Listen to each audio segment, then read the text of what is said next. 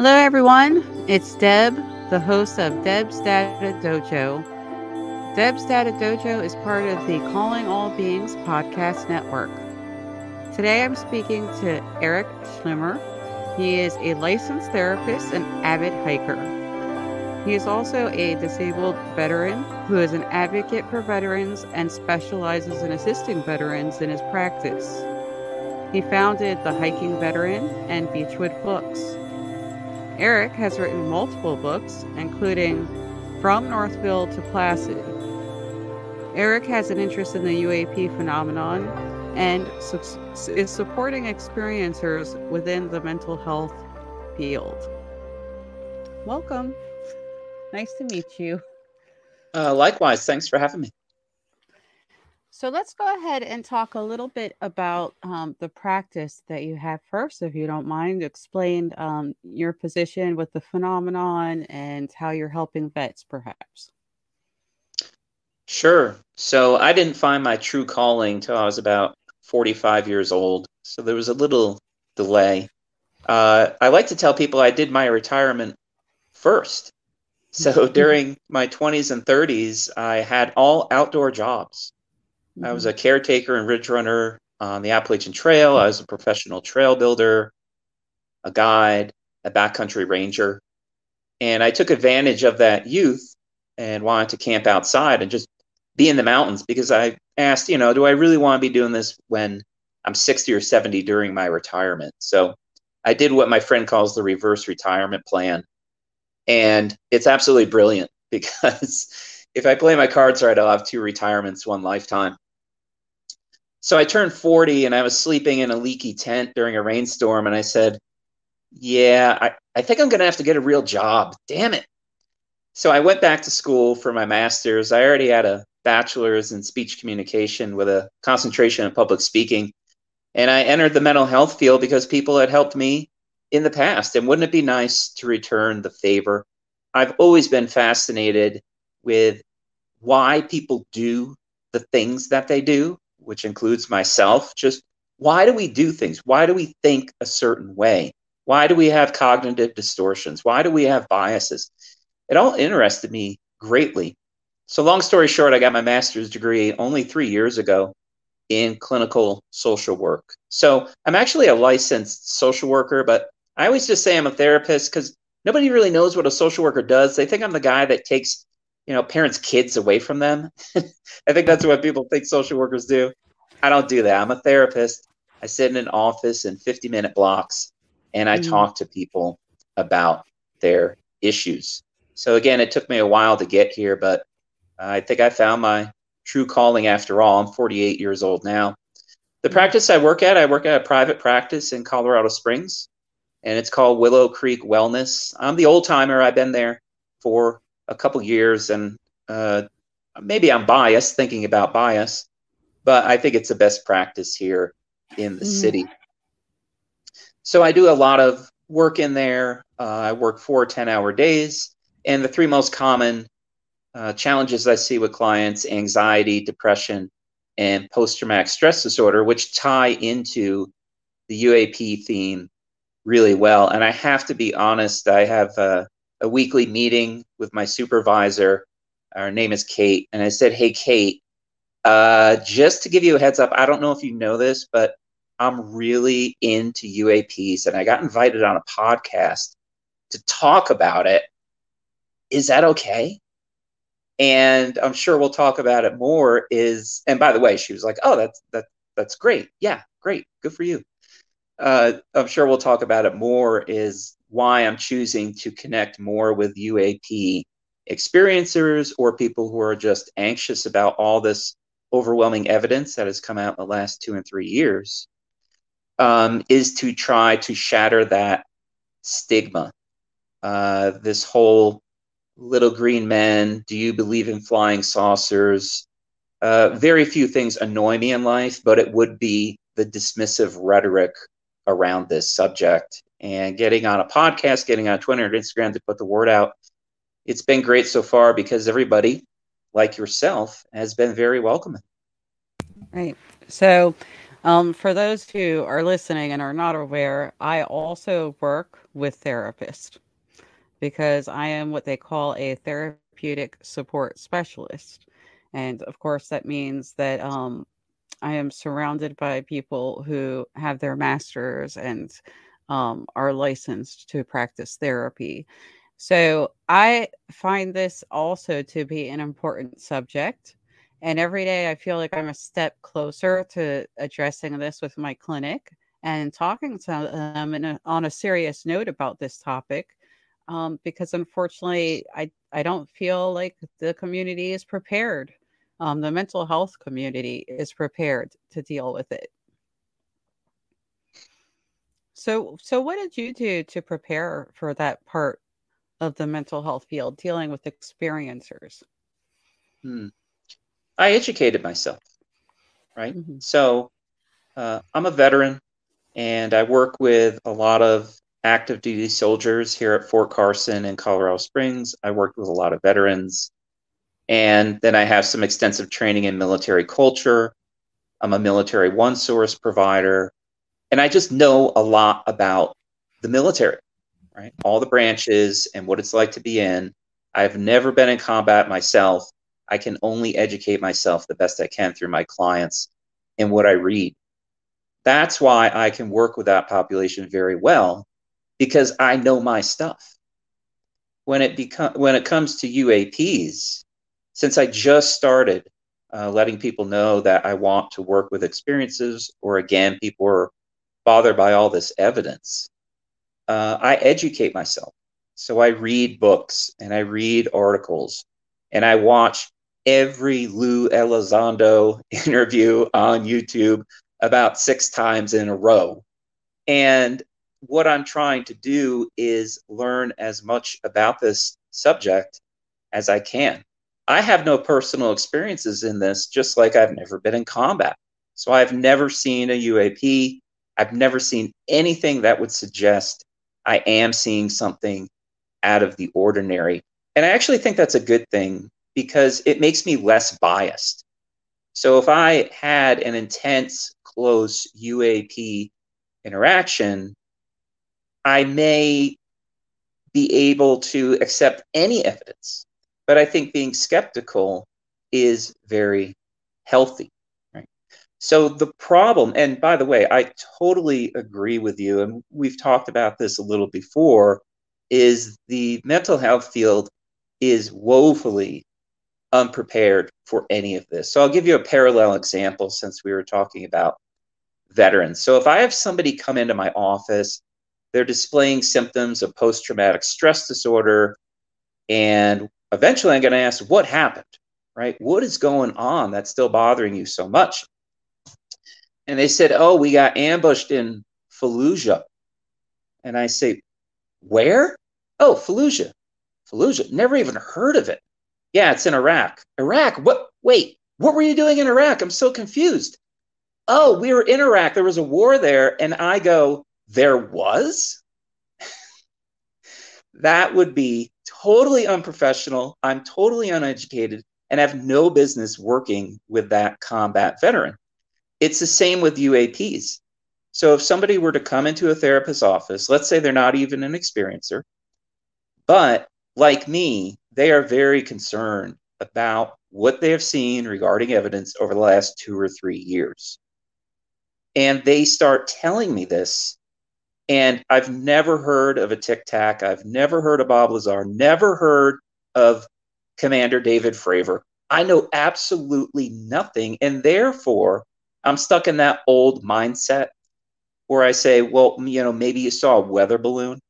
Imagine how that client's going to feel because that client has probably been shut down by family members, friends, and anybody in between.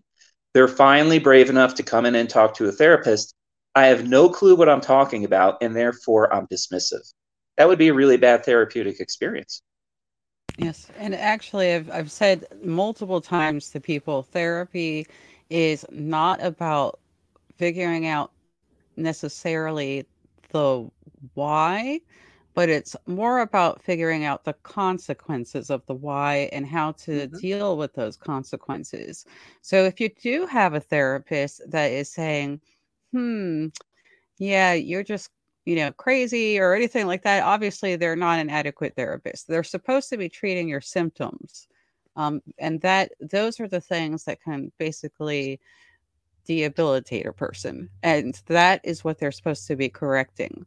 So an open-minded therapeutic relationship is some, you know, considerably important. Um, and I did want to comment there was a time when Robert Bigelow attempted to contact the American Psychiatric Association and provide information in the 90s. And I had never heard of that. And I imagine very few therapists were aware of that. I don't know what happened there, but he had delivered a pamphlet out to the American Psychiatric Association members, and he even offered to do conferences. So it sounds like uh, your step one would be to just be educated. What would you suggest for future therapists who want to help experiencers besides being educated?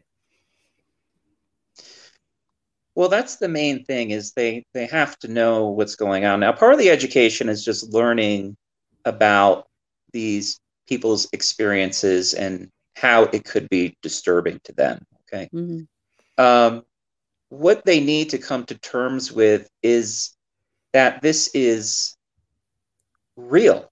And hmm. I'm saying this with a big smile because we're at the point now where, look, if you don't know what's going on, I get it. Okay. We can't all be interested in everything.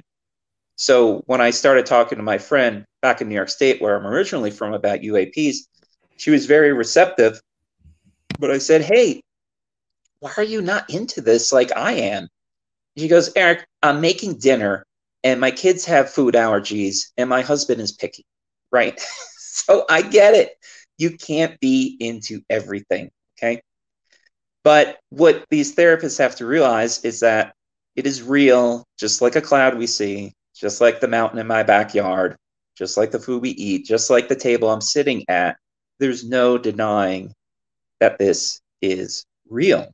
And the problem is so I talked to one of my colleagues about this, or I said I, I tried to talk, and she was very kind, very receptive. But I'm sure you've gotten this is you kind of get into this information and you get and it's not intentional it's not malevolent. It's this look i get that goes uh-huh.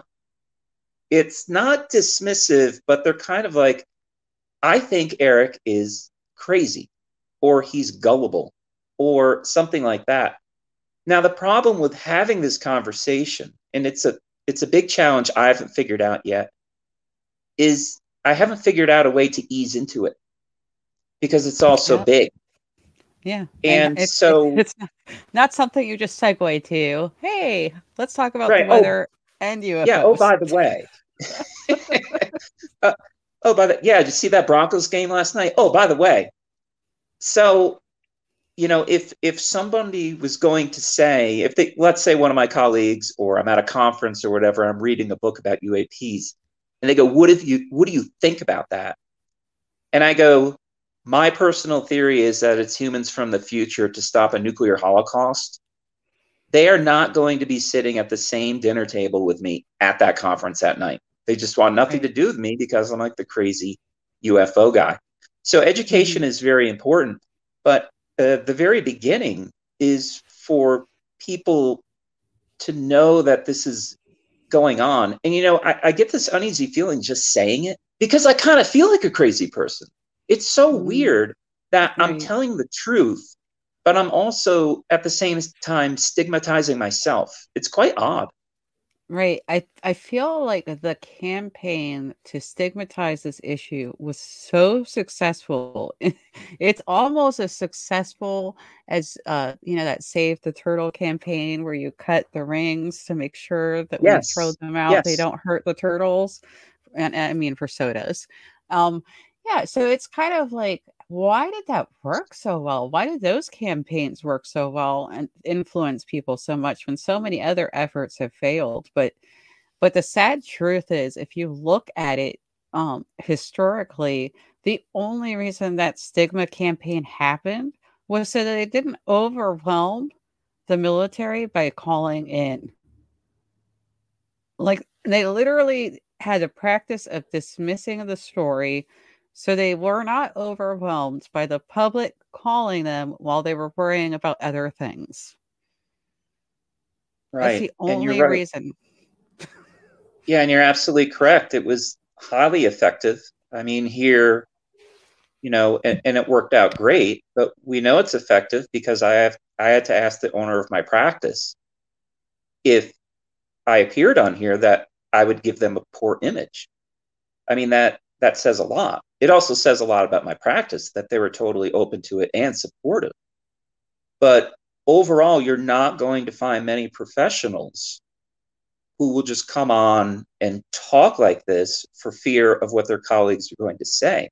But again, we're it's so weird because I actually know what I'm talking about.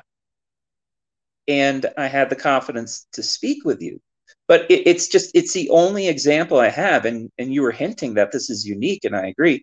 It's the only situation i know of where somebody who knows what they're talking about wants to remain quiet and people who don't know what they're talking about are the ones who are believed. It's downright bizarre. Yeah i'm the fact that okay so i understand that society as a whole people are pretty self-absorbed right they just mm-hmm. kind of want to go about their day, get through work. They don't want to really look out the window and figure out what's going on for the entire universe. Like that may just be too much for people, right? Right. Um, but it is remarkable to a lot of people in the community that the public isn't paying attention to the fact that the government says this is real. They're saying the videos of UAPs are real. They're saying they're not from foreign technology. And they're saying there's a really good chance that they have occupants.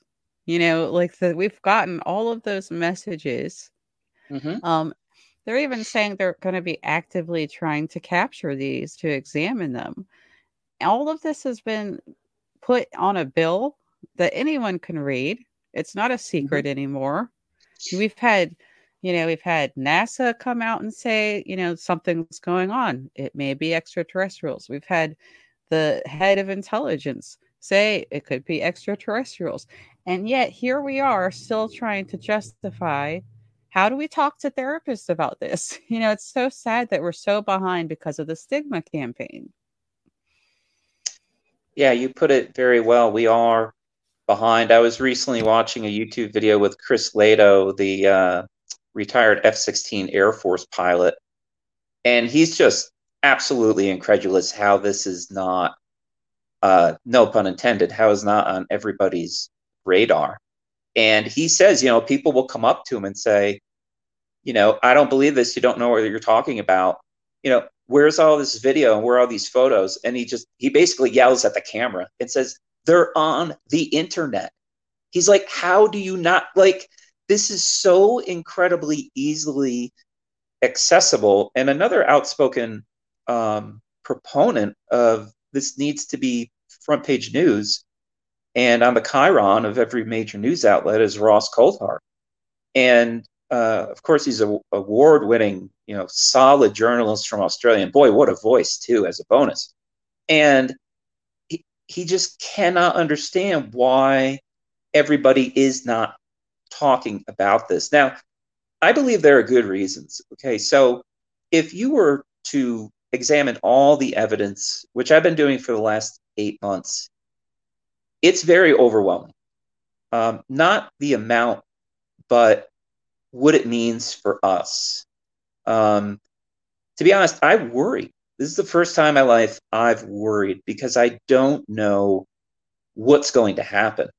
And this technology is so advanced they come and go as they please and they do whatever they want. And we're basically at their whim, right? Who wouldn't worry about that?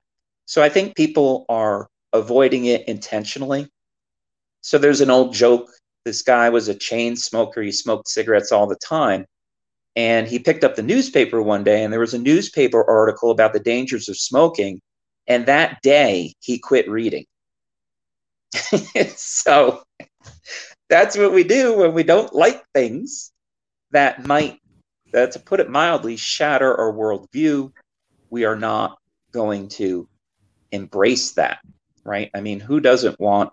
Uh, I, you know how I like my life?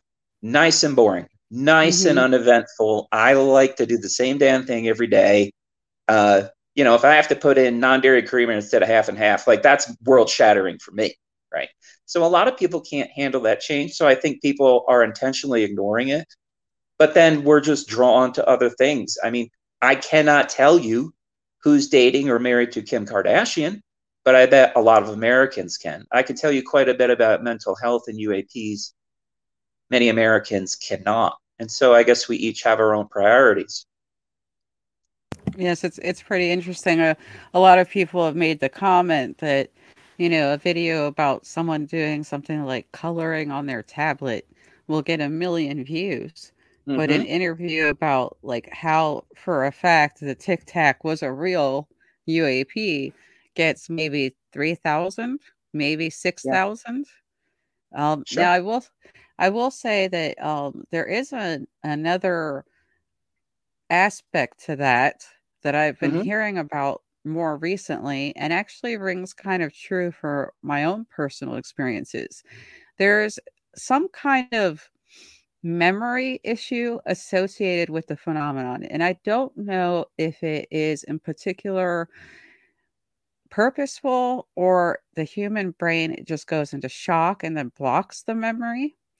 Um, so I've been mm. hearing people talk about they have an experience, they forget about the experience, and then something reminds them that it happened, and then it all comes back.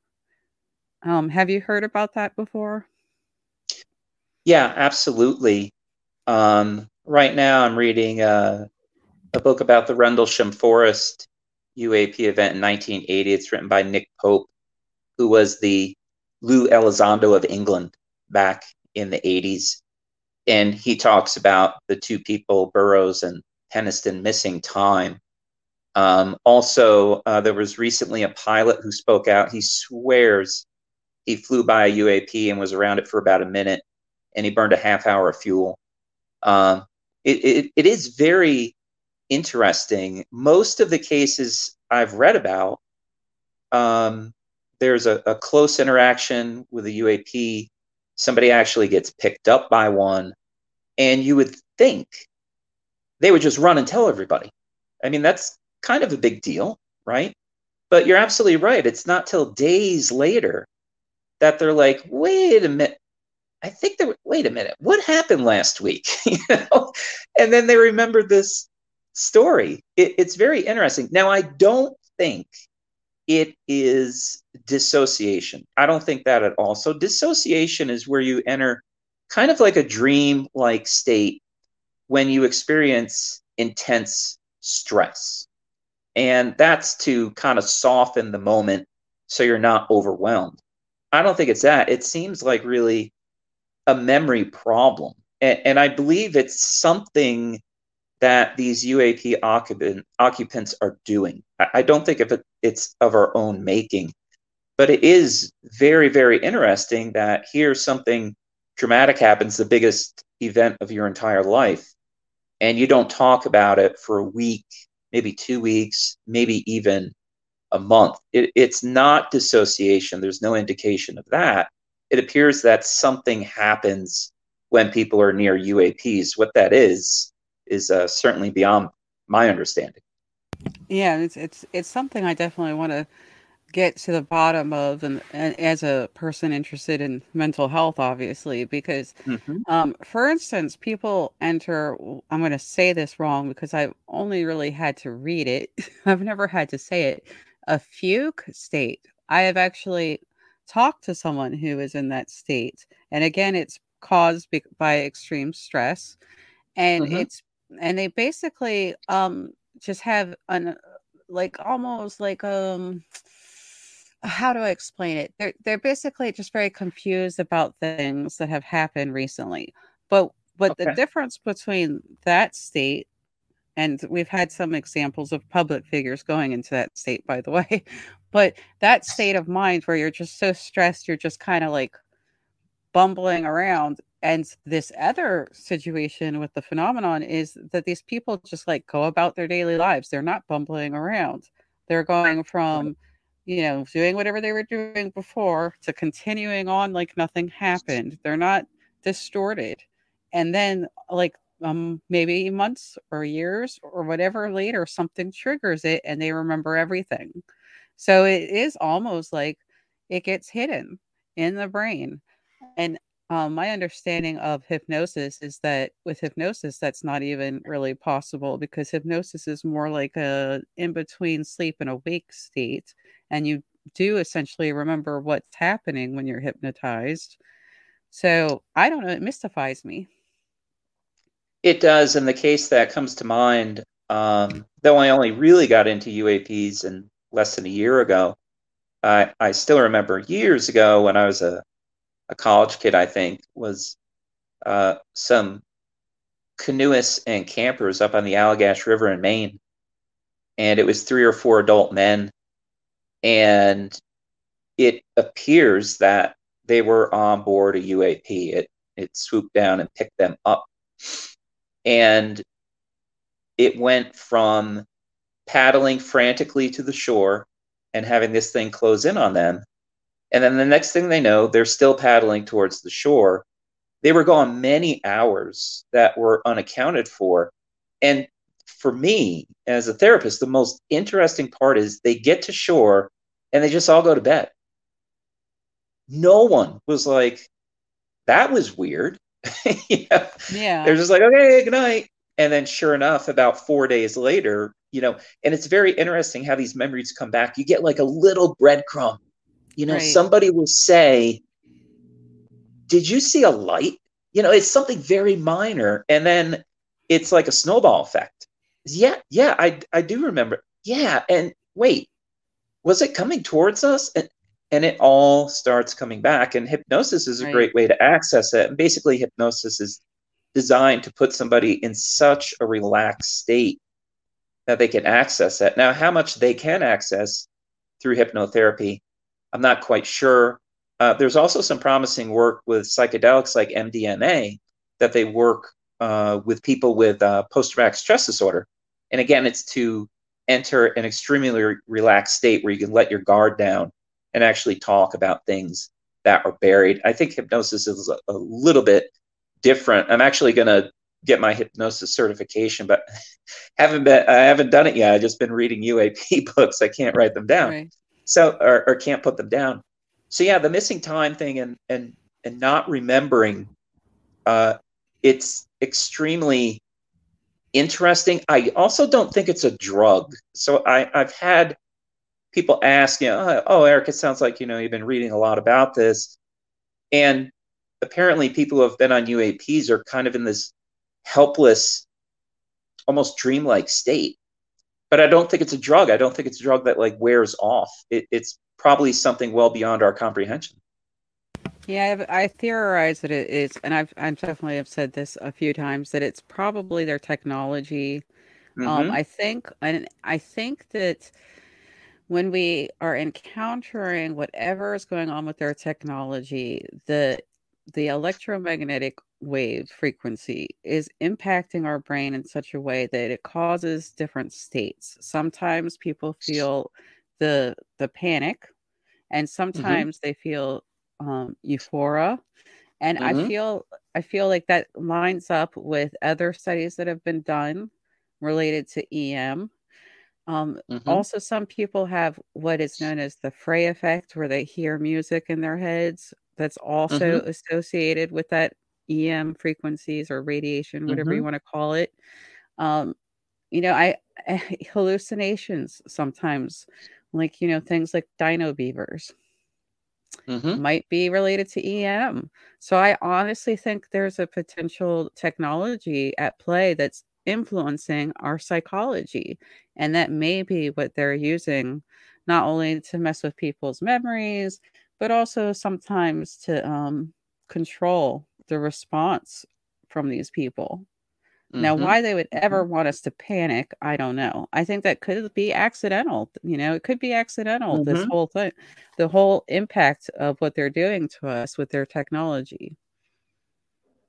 So, yeah, that's a that's a pretty good theory. And what I also like about the subject is every single thing we could have said over the last half hour is wrong. I kind of like that. I, I, like the mystery of it all, though sometimes it could be unsettling. But I think you're right. And it's very interesting talking about this where um, we think of all these things in uh, based in our world, right? So if somebody says, oh, I just think, you know, if, if somebody's on board a UAP, that it's a drug that sedates them. Maybe this society or this culture where these beings are from maybe there's no such thing as drugs. Maybe they don't even have a word for it. Maybe it never even exists. They have no idea what it is. It's interesting. So a good example is um, there are some theories and I, I, I don't this is way beyond my understanding and expertise about how these things are propelled and bob lazar was of the opinion that it's nuclear and i was talking to somebody i said yeah you know i I'm going with nuclear propelled. That's what I'm going with. Could be totally wrong. I don't know. And he said, Yeah, but the, the ship would weigh so much because of all the shielding from the nuclear device. And I said, Why would you ever think they're affected by gravity? You know, or why would you think they need shielding? You know, why do you think that their craft actually weigh something when they're flying? And so we're doing our best. We're just going by what we're familiar with in our world. But the point is, our theories coming from our reality might not even exist. I was talking to a friend the other day, and she's saying, you know, it could be something like we have speed and drag and lift and gravity and mass and speed and dimensions. And she goes, maybe they have a hundred other of those kind of measurements that we've never even heard of. I mean, it's just it's mind blowing how different it could be from what might be really primitive theories that we have. We just don't know. Yes, I think um, one of the things that happens when you start studying this topic is it's it's tempting to just go with nuts and bolts for a while, and then pretty soon you have to expand what you're looking at because the evidence says there's a lot more than nuts and bolts going on. Um, so, mm-hmm. so one thing that came to mind when you were saying maybe it's something we can't even think of is like, you know, if if there are a society that has for some reason tapped into something with their brains that we can't fully tap into, they could just be thinking go to sleep to us and it might work. You know? Mm-hmm. it's honestly, you know, I hate to make this relationship uh, comparison because I don't like to think of these others as necessarily being superior so much mm-hmm. as different because it's one thing to have superior technology another thing to be a superior being um, mm-hmm. but but when i when i look at my dog for instance he he will have a hormonal response to me he can't mm-hmm. help it it's something that is bred in dogs for whatever amount of time we've done it, right? So mm-hmm. we're almost affecting animals in that way just by looking at them. Like my dogs, mm-hmm. as soon as I look at them, they start wagging their tails. So is it really is it really that much of a leap to think that another entity might be able to do something to us just by looking at us? You know, who knows? Yeah, uh, somebody put it uh, well recently. I was reading something about UAPs, and they said, you know, at this point, everything's possible.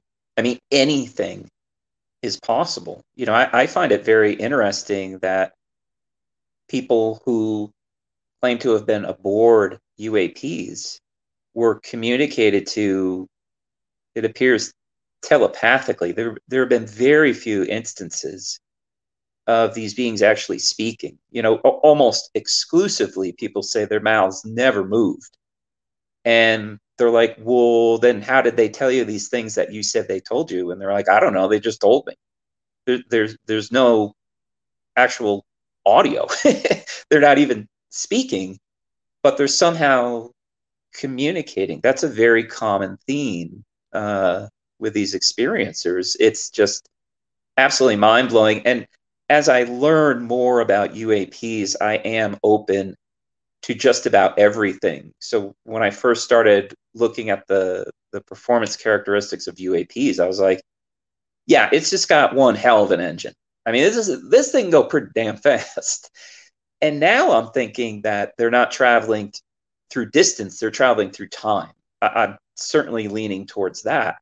It sounds what Ross Coulthart would say insane, uh, but then again, it's quite possible. It, it, it is high weirdness all around. Yeah, I think a lot of people who know more than than they're letting on sometimes, Mhm. like they have to protect sources or have an NDA or Mhm. whatever. They're kind of telling us, you know, it may be weirder than we even realize. Um, and and they're also kind of giving us the message there's still a lot we don't even know. You know, that there's still a lot we're trying to figure out. And I know that is in part because a lot of things are being compartmentalized in the government. So Mhm. maybe, you know, no, not all the people who know something have gotten into a room yet to put all those pieces together. Right, right. And we, you know, it's interesting. Uh, Lou Elizondo is a great example. Uh, if you just if you watch one interview with him, you don't really get much information. But if you watch all of them on YouTube, and maybe they're up to about 25 right now, you can start piecing together a story. Uh, people who know things are dropping a little hint here and a little hint there. And it's kind of like a puzzle. And I think it was John Ramirez who said, yeah, it's a puzzle, but you don't have the box that it came in. So you don't even know what the puzzle looks like. And you got the four corners. And now you have you know 496 other pieces, and, and you don't even know what the outcome, what the goal is. Uh, It might have been Ross Coulthart, somebody else. They were saying, you know, let's say that there's someone in our government. Well, let's say knowing just about everything, like where they're from, uh, the propulsion systems, what their intentions are, what their history is, what happened in Roswell, everything. Let's say that's a 10. And they asked, you know, th- somebody who knows the most in the United States, what do they know? And the answer was a two. They said whoever the most knowledgeable person is, they they maybe know two, and they might be wrong half the time. So that brings them back down to a one. So I totally agree with you. Some uh, people who know things, that there's much more they do not know. That's that's clear. Well, let's talk a little bit about those breadcrumbs. Um, so from, you know, someone who's paying quite a bit of attention to what's going on, it, it seems pretty clear that we're getting a new set of breadcrumbs just about every week. Um, that Mhm. there is a drip of information happening. Um, and it seems like they're also sort of treating the UFO community as the receptors of those breadcrumbs because they're not Mhm. going on 60 Minutes every week. They're coming Mhm. on podcasts and they're talking to the UFO community in particular. It's not a Mhm. global communication. We're the guinea pigs, right? Um, and I guess they're hoping that us discovering things will disseminate it to the public somehow eventually. And then they're also perhaps watching how we respond before they release it to the public as a whole, in my opinion. So, what do you think of that disclosure method? I know some people just want like the president to come out at a podium and make an announcement, but you know, obviously that's going to be really scary for the world. So, what do you think Mhm. about the slow drip? Well, yeah, if your listeners could see me, I was shaking my head up and down furiously when you came out with this. I I am totally on board with this. And Ross Coulthart is is as well. He mentions this in his book in plain sight and uh, somebody else is mentioning it recently where the, the president is not going to come out and just spill everything. That is not how things work. That is not going to happen. I totally agree with you. The government has compelling as lou elizondo would put it compelling uh, video and still images. Uh, you you've probably heard this before. Lou Elizondo has talked about this infamous 23 minute video. He says the craft is 150 feet away, it has portholes, and you can see the occupants. That is absolutely mind blowing. When he said that, I could not believe it. And he is a man of his word. There's no way he was not telling the truth. And I totally agree. I think the I think we've become allies of people in high places who know things. And I think we're kind of doing the job they do not want to do. And so there a couple videos will be leaked, some things will be confirmed, some things will be released redacted through FOIA requests, and we're putting together this puzzle and disseminating it to the public right? It, it's it's it's kind of like you know you just don't stick your hand in a pot of boiling water. And that's what it would be like if just all this was dumped on everybody. So i i could not agree with you more. It's it's very smart. It's a really good theory that you have in that i think they're they, they, the game's over. I mean, they they can't hide this stuff anymore. The game is over. The whole weather balloon shtick that died like 20 years ago, right? So we know that we know what's going on. It's just how are we going to let people know? And again, for Biden to come out and just say, "Oh, by the way, these are future." We're going with Eric Schlimmer's theory because I'm sure they'll call me first. We're going with Eric Schlimmer's theory, and these are future humans. Da da da people would absolutely lose their minds, or uh, they'll just deny it and go about their business, which is a psychological defense mechanism. But I'm totally on board with your theory. I think it's 100% correct. Yeah.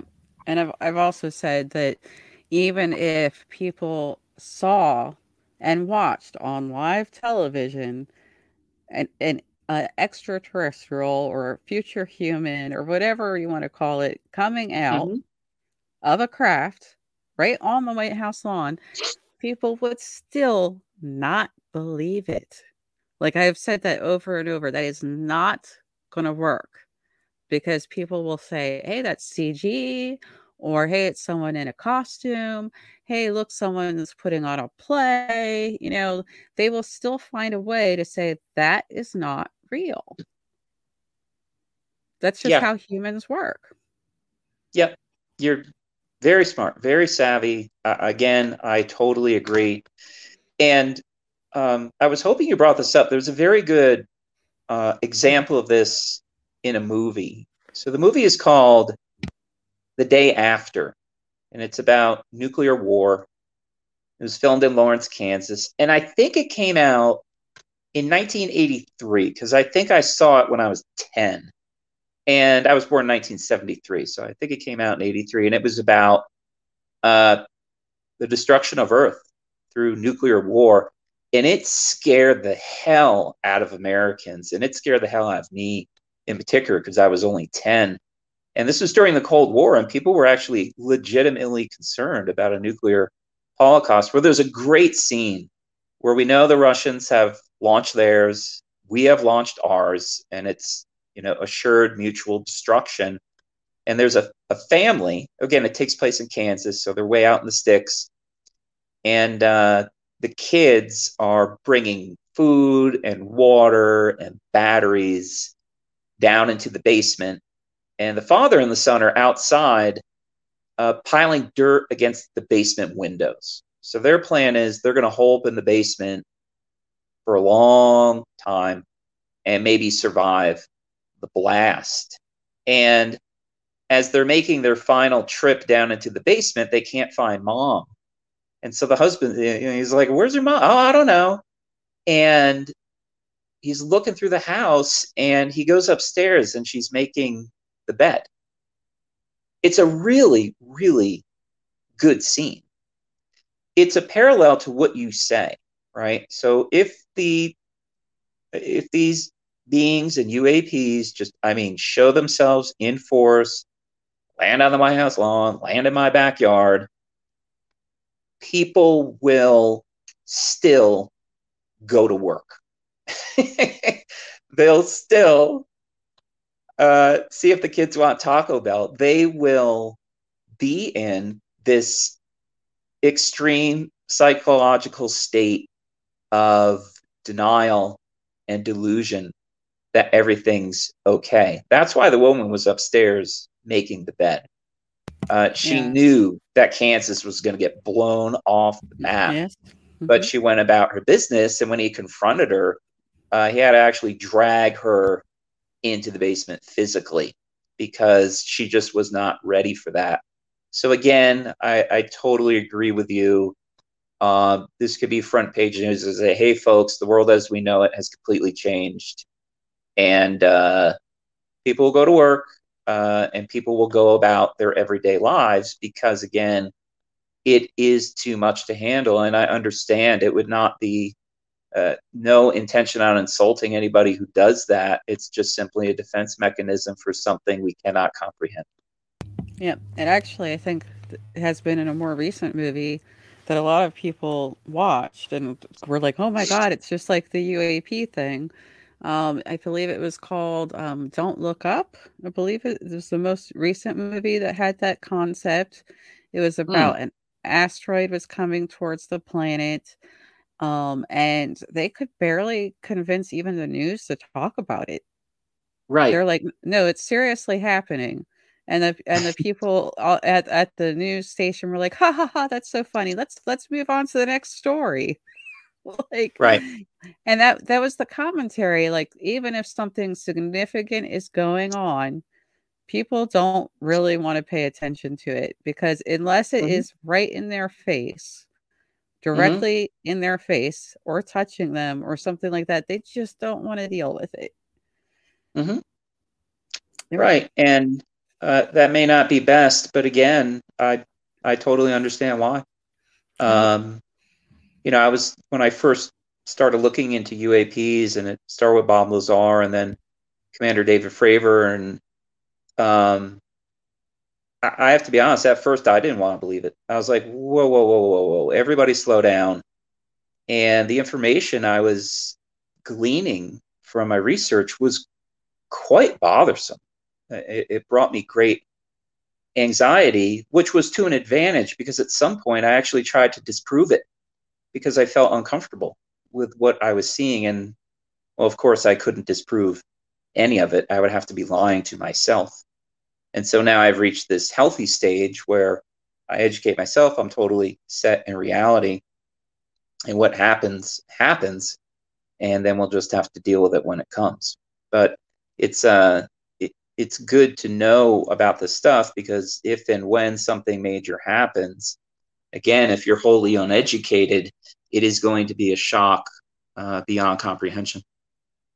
Right. And I think that um, for those of us who do know, it falls on us to start helping the public be prepared and to be mm-hmm. educated. Mm-hmm.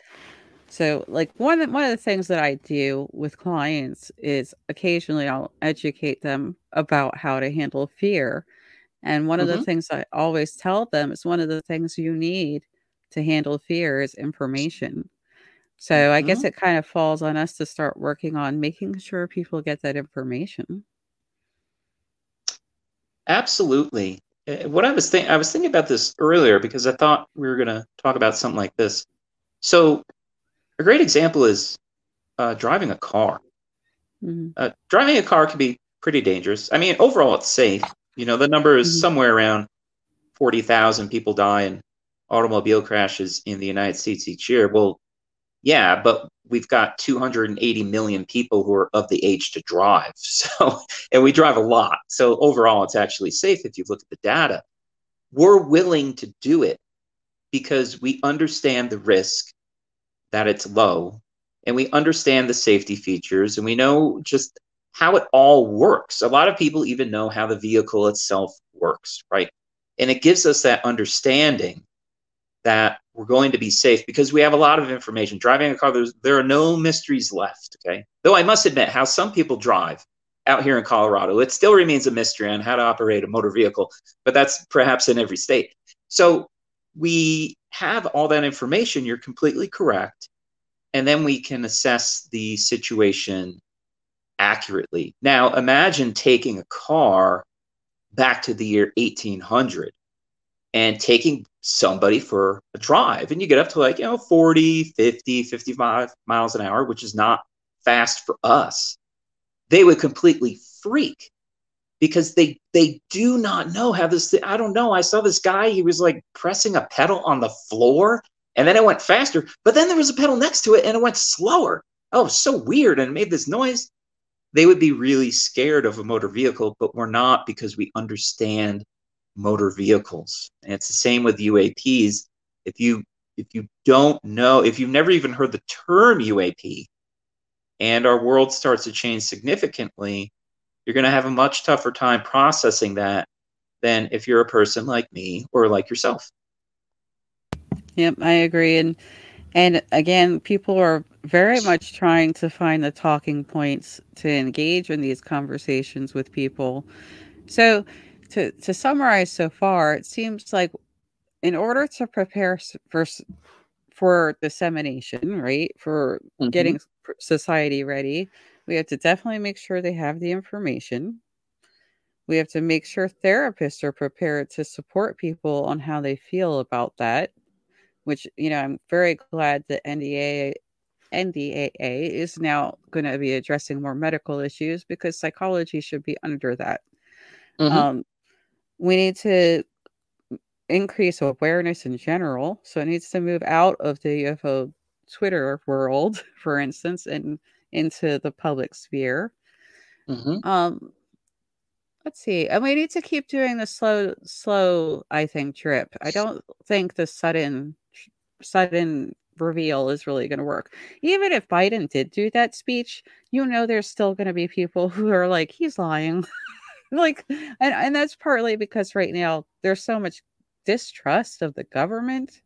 Mm-hmm. I saw a reporter, I think it was like two weeks ago, questioning someone that was a press representative um, for the president. They were questioning this intel that Russia might be doing something. They're like, really? Who says says who? Like this is from someone talking about the intel. They go, says who? Oh, like they're questioning the government at, at, right now. They don't trust the government. So mm-hmm.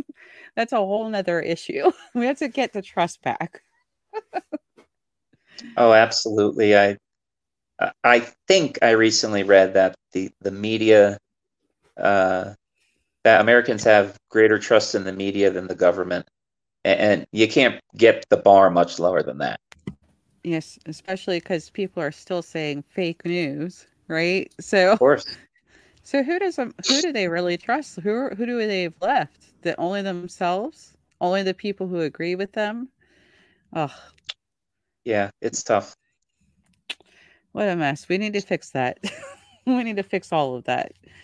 So, um, you mentioned Bob Lazar, and I was interested in your, you know, your origin story for what brought you to the UAP topic. So I thought maybe I would bring you back to talking about Bob Lazar for just a moment.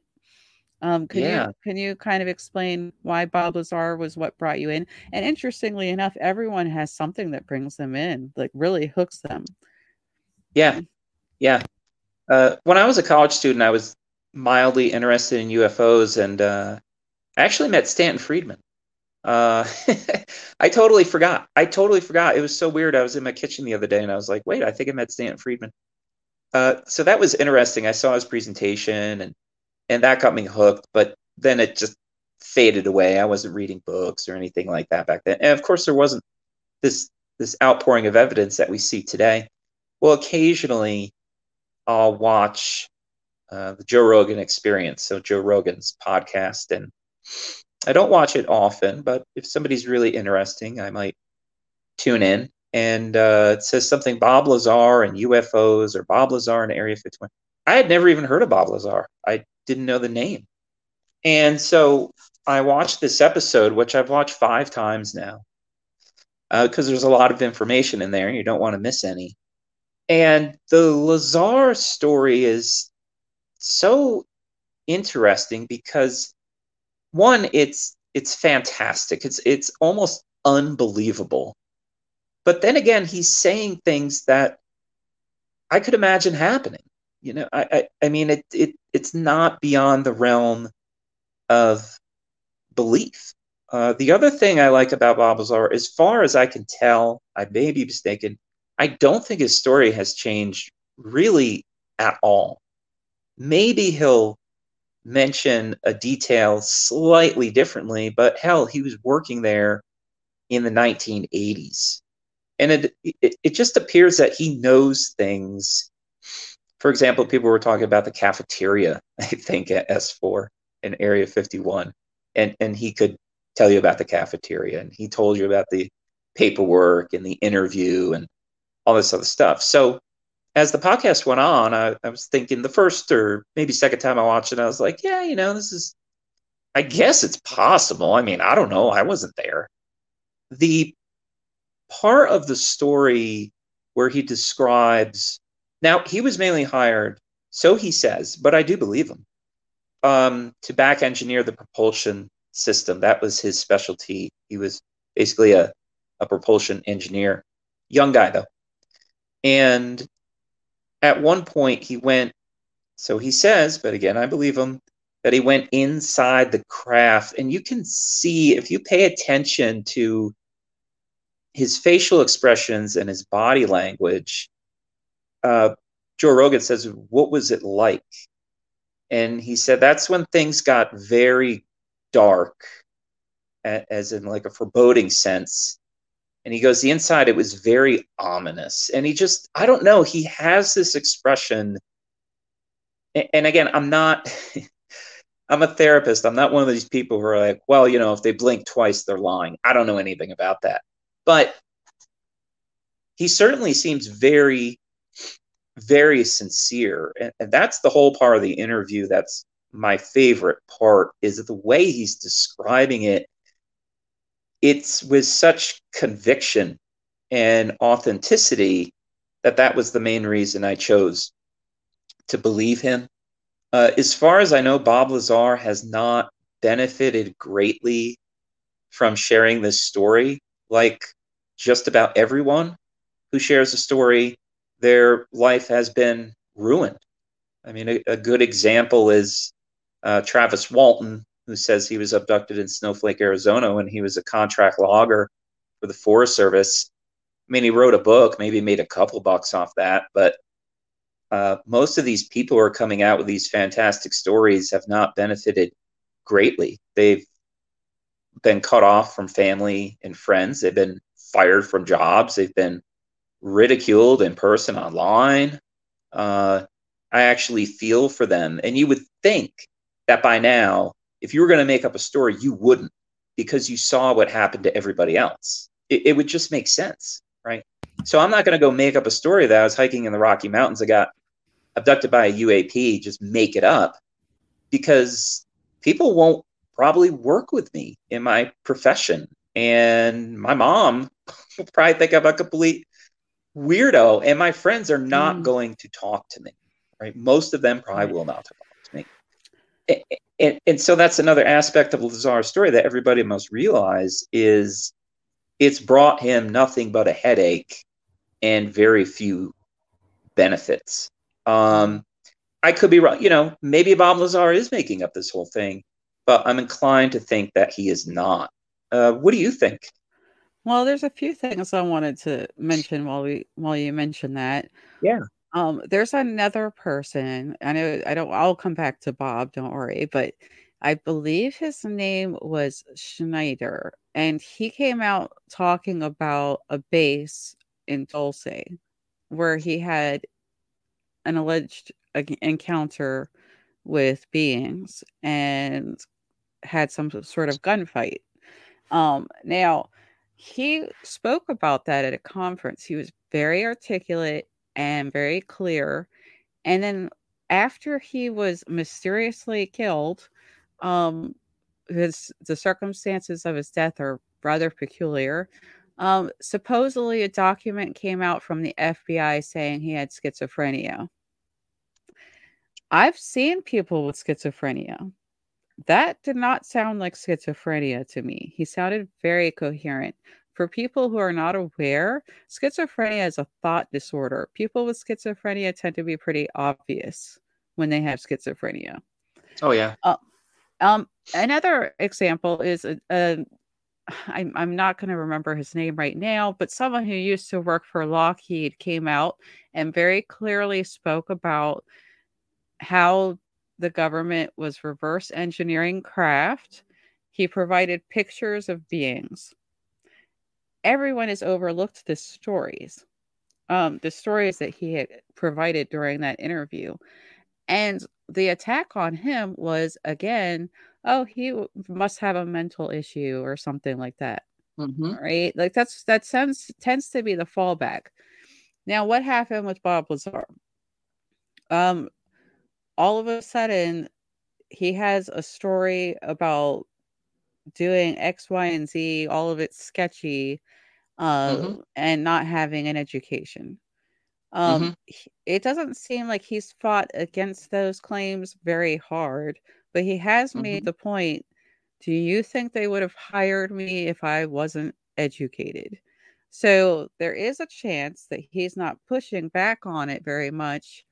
Um, but he has also been part of some kind of sh- smear campaign. Mm-hmm. It's possible. I don't know. I do know that I see him as somewhat controversial because that smear campaign seems to be working. Um, and that's that's where I'm careful. But I'll make the point that uh, George Knapp made, um, and this is one really strong point for Bob Lazar, that mm-hmm. before mm-hmm. Bob Lazar came out and spoke, we did not know about Area 51. We know about it because of Bob Lazar. And I'll also say that I have spoken to someone who worked at Area 51, and it is a very peculiar place. I was told that they expect people to walk on a, a very specific path. They have a lot of cameras there. They will air a siren if you do something you're not supposed to do or wander to a place you're not supposed to go. I've also spoken to someone who made it very clear that that would be the place that they would take craft because it is such a secure facility. So, I mean, that's where it's tough because could that be where they have it? Absolutely. Mm-hmm. Uh, is he telling the whole truth? Have I don't know, but you know that's that's why he's controversial unfortunately but but i'll tell you another story real quick if you don't mind. Yeah.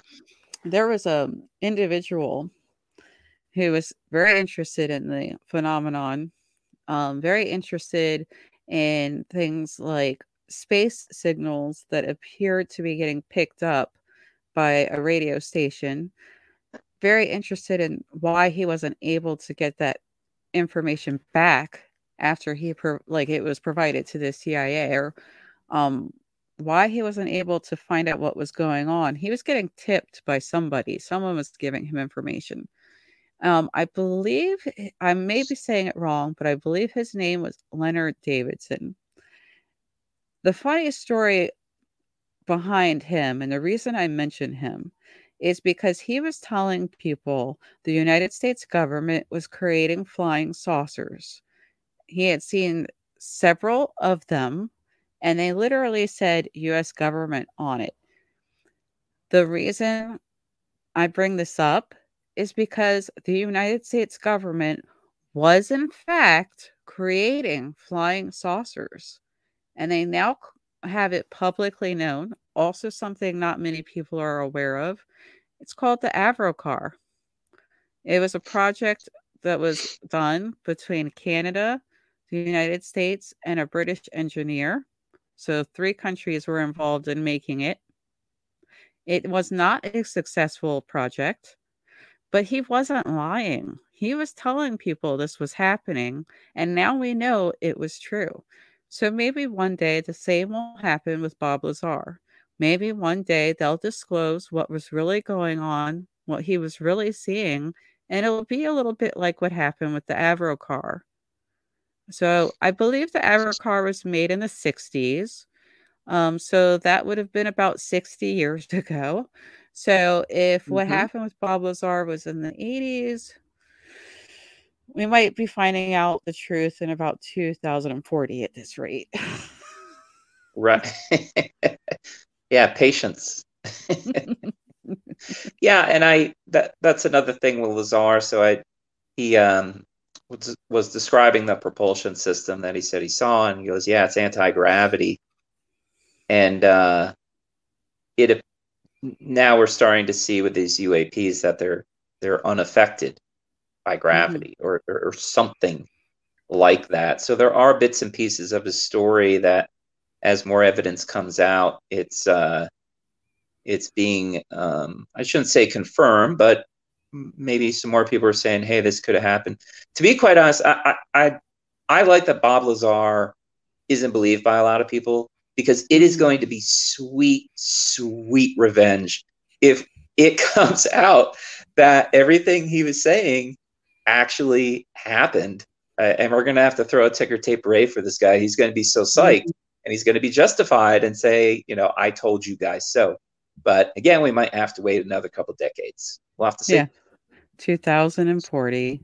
Because if nothing else, out of all the secrets they want to protect, I imagine what they already know about UAPs is the top of the list. Mm-hmm. Oh, and we've absolutely. got a yeah, we've definitely got a lot of hints that they know quite a bit more than they're willing to tell us, of course. But right, yeah, for good reason. Right. It is scary to think about, um, considering how dangerous it would be if our, you know, enemies did get that technology. Some of the things that these craft are capable of doing, including their stealth technology and going very, very quickly from one place to another. Some people have implied essentially teleport teleportation, you know, so it is scary to think about enemies getting a hold of that. So I really hope that we never fully figure those out. I agree. I yeah. agree. Um, and not to talk talk too much about Lazar. He he said that he goes, "We this is so powerful and so advanced. We have absolutely no idea what we're doing." And he found that very dangerous. He likened it to if you brought a nuclear reactor back to, I think he said 16 or 1700s England, and just left it in the library. Well, eventually somebody's going to take the shielding off, and everybody in the room is going to die right? And then somebody walks in the room and see what's going on, and he dies, and he dies, and he dies. And it, I mean, it, it's he, he he called this propulsion system magic. It, it it's way beyond our comprehension, and and the power is just incomprehensible.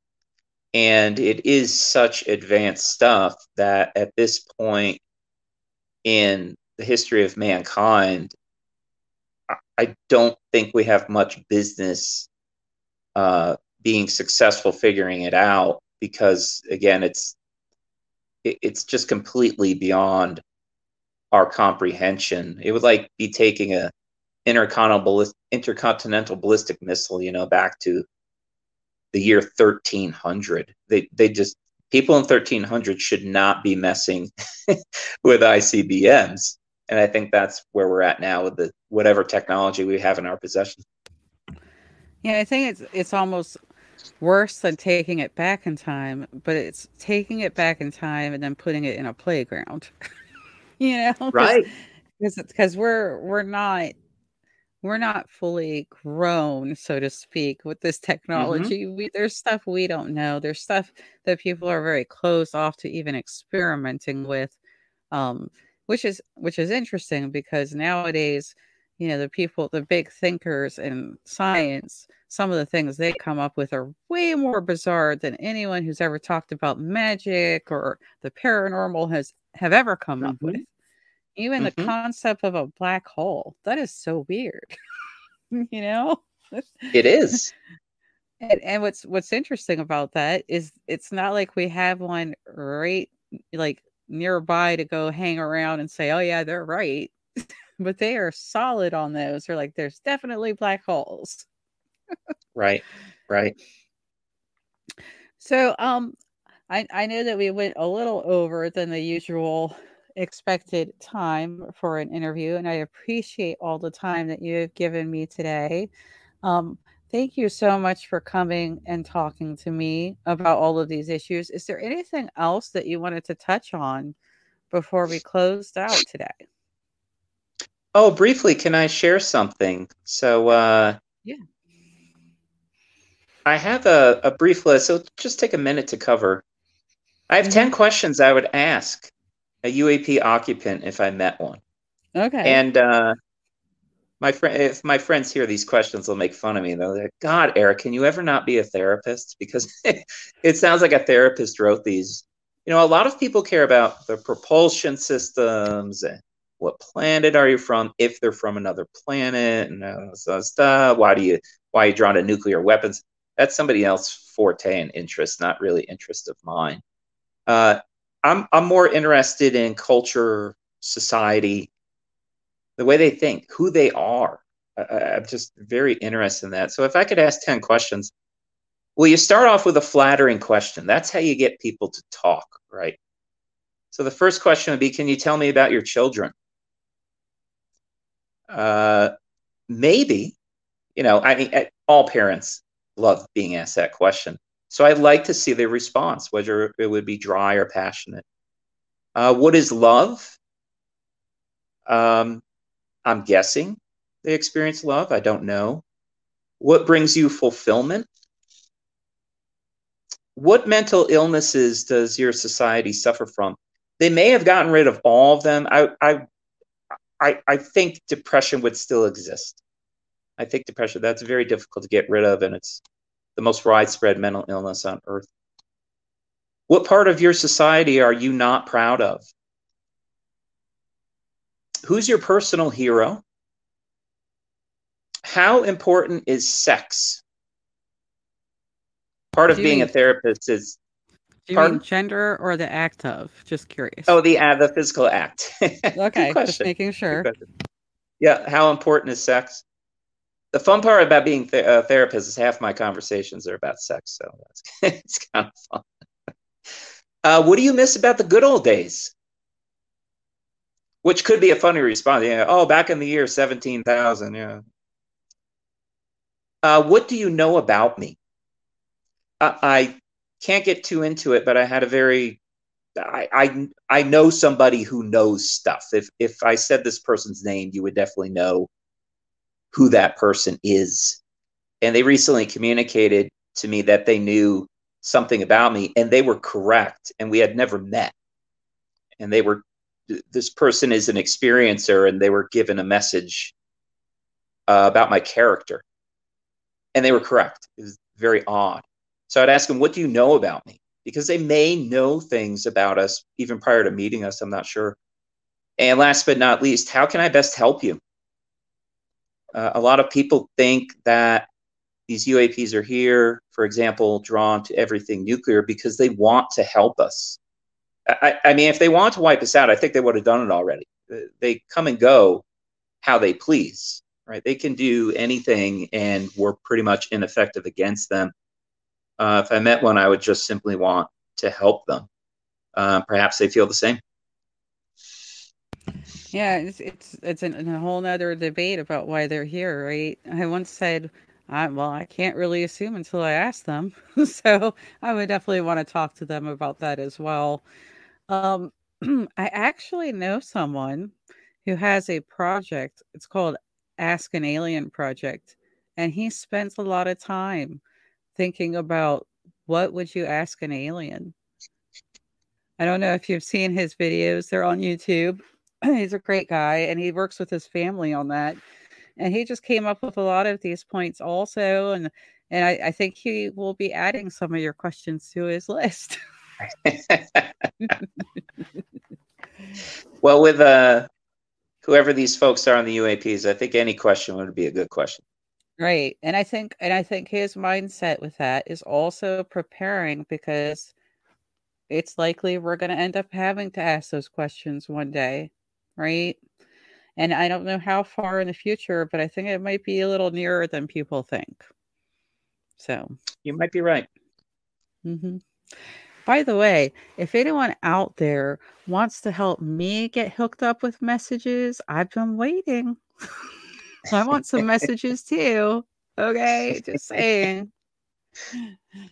Um, yeah, so I will say that uh, you know, one thing we I wanted to mention actually, which I'm I'm sad that I didn't mention it earlier, was that the concept of the download is an interesting psychology facet mm-hmm. as well.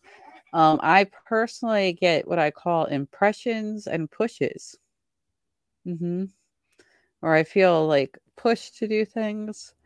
Um, mm. And sometimes an impression of what should be done, things like that. Almost an instinctive thing. But mm-hmm. I don't mm-hmm. get any clear audio messages. Other people describe their download as being like a memory, like they just remember something. Right. Like, uh, mm-hmm. I don't know if you've read American Cosmic yet, but a very no. brilliant aerospace employee apparently gets downloads that are to him like memories and he just is remembering these great inventions all of a sudden so and then there's also sort of like what they call a calling where some people are drawn into this topic. Again like a push is what i call that right? So there's yeah. just there's something going on where we are being somehow influenced.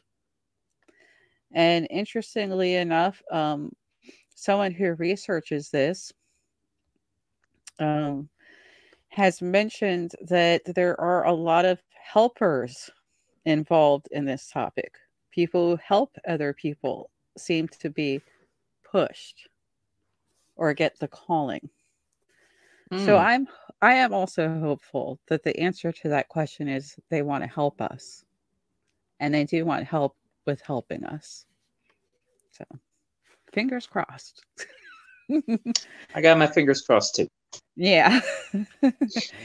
so, could you please let people know where they can reach you if they want to talk to you about this, about um, assistance in the future um, with this topic and mental health, um, or or just about how they can reach you for some of your projects and books?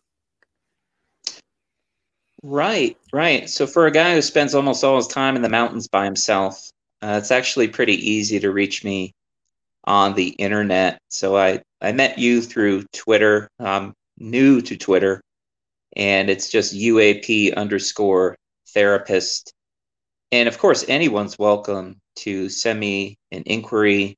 Uh, it's completely confidential. We could just talk, and nobody really needs to know. I have that same address over on Instagram. It's just UAP underscore therapist. And if somebody just wants to talk, uh, that's great. If they wanted to work with me as a therapist, I I usually exclusively only meet people in person at the practice I work at in Colorado Springs. But if it's UAP centered, I'd be more than willing to do telehealth because I think it's really important people out there are probably looking for uh, two qualities that you don't come by that easily, and that is a halfway decent therapist who's educated in US uh, UAP history and modern UAP evidence. So if they want to chat through Twitter or Instagram, that's great. And if they wanted to work on a professional level, a client and a therapist, then we can get that ball rolling too.